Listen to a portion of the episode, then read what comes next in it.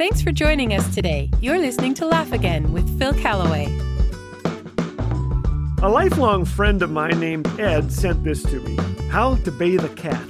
Now, I should warn you that if you have a cat that listens to the program with you, politely ask the cat to leave the room. Maybe find a curtain to climb or a houseplant to scratch itself with. Here we go. Put both lids of the toilet up and add 1 8 cup of pet shampoo to the water in the bowl. Pick up the cat. Soothe the cat while you carry him toward the bathroom. In one smooth movement, Put the cat in the toilet and close the lid. You may need to stand on the lid. At this point, the cat will self agitate, making ample suds. Never mind the noises you hear, the cat is actually enjoying this. Flush the toilet three or four times. This provides the power wash and rinse cycles. Have someone open the front door of your home. Be sure that there are no people between the bathroom and the front door. Stand well back behind the toilet as far as you can. Quickly lift the lid. The cat will rocket out of the toilet, streak through the bathroom, and run outside where he will dry himself off. Both the toilet and the cat will be sparkling clean. Sincerely yours, the dog. well, could there be a greater recipe for misery in the cat world than this prescription from a dog? It reminds me of something I once heard.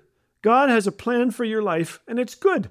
The enemy has a plan for your life too, and it isn't. Be wise enough to know the difference. That dog had a plan for the cat, and it was not good. Now, keep in mind, I am not a God has a wonderful plan to make you healthy and wealthy and your teeth straight kind of person. Nowhere does God promise us a problem free life. In fact, He promises the opposite. In this world you will have trouble, said Jesus, but be of good cheer. I have overcome the world.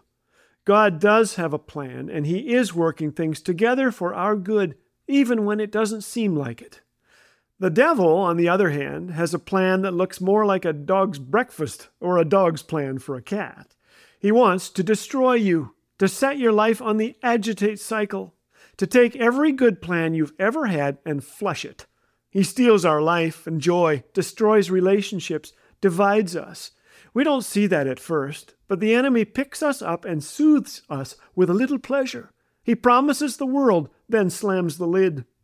2 Timothy 3 exposes his desires for us that we love only ourselves and our money, that we be boastful, cruel, and proud, mocking God, disobedient, ungrateful, unloving, and unforgiving, that we have depraved minds and a counterfeit faith, that we slander others and have no self control, that we hate what is good, betray friends, disobey parents, be reckless, and love pleasure rather than God.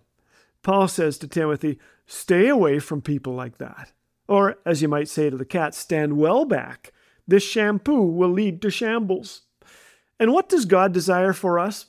Jesus said in John 10:10, 10, 10, "My purpose is to give them a rich and satisfying life, unrivaled, unequaled life because it springs up from his presence within us." He promises purpose, hope, joy, and eternity with him through faith in his son Jesus. Like a wise cat, we need to know when to run. Don't walk toward the one lifting a certain lid and measuring out pet shampoo.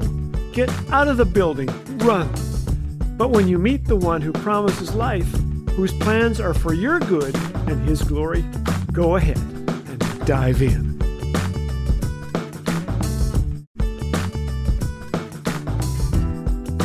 Want more laughter and insight, but short on time? Then check out the Laugh a Minute videos. These bite sized programs are tailor made for a quick boost of encouragement without interrupting your busy schedule. So go ahead and check them out on YouTube and don't forget to share the joy with a friend. To support the creation of resources like this, donate online at laughagain.us. Laugh Again, truth bringing laughter to life.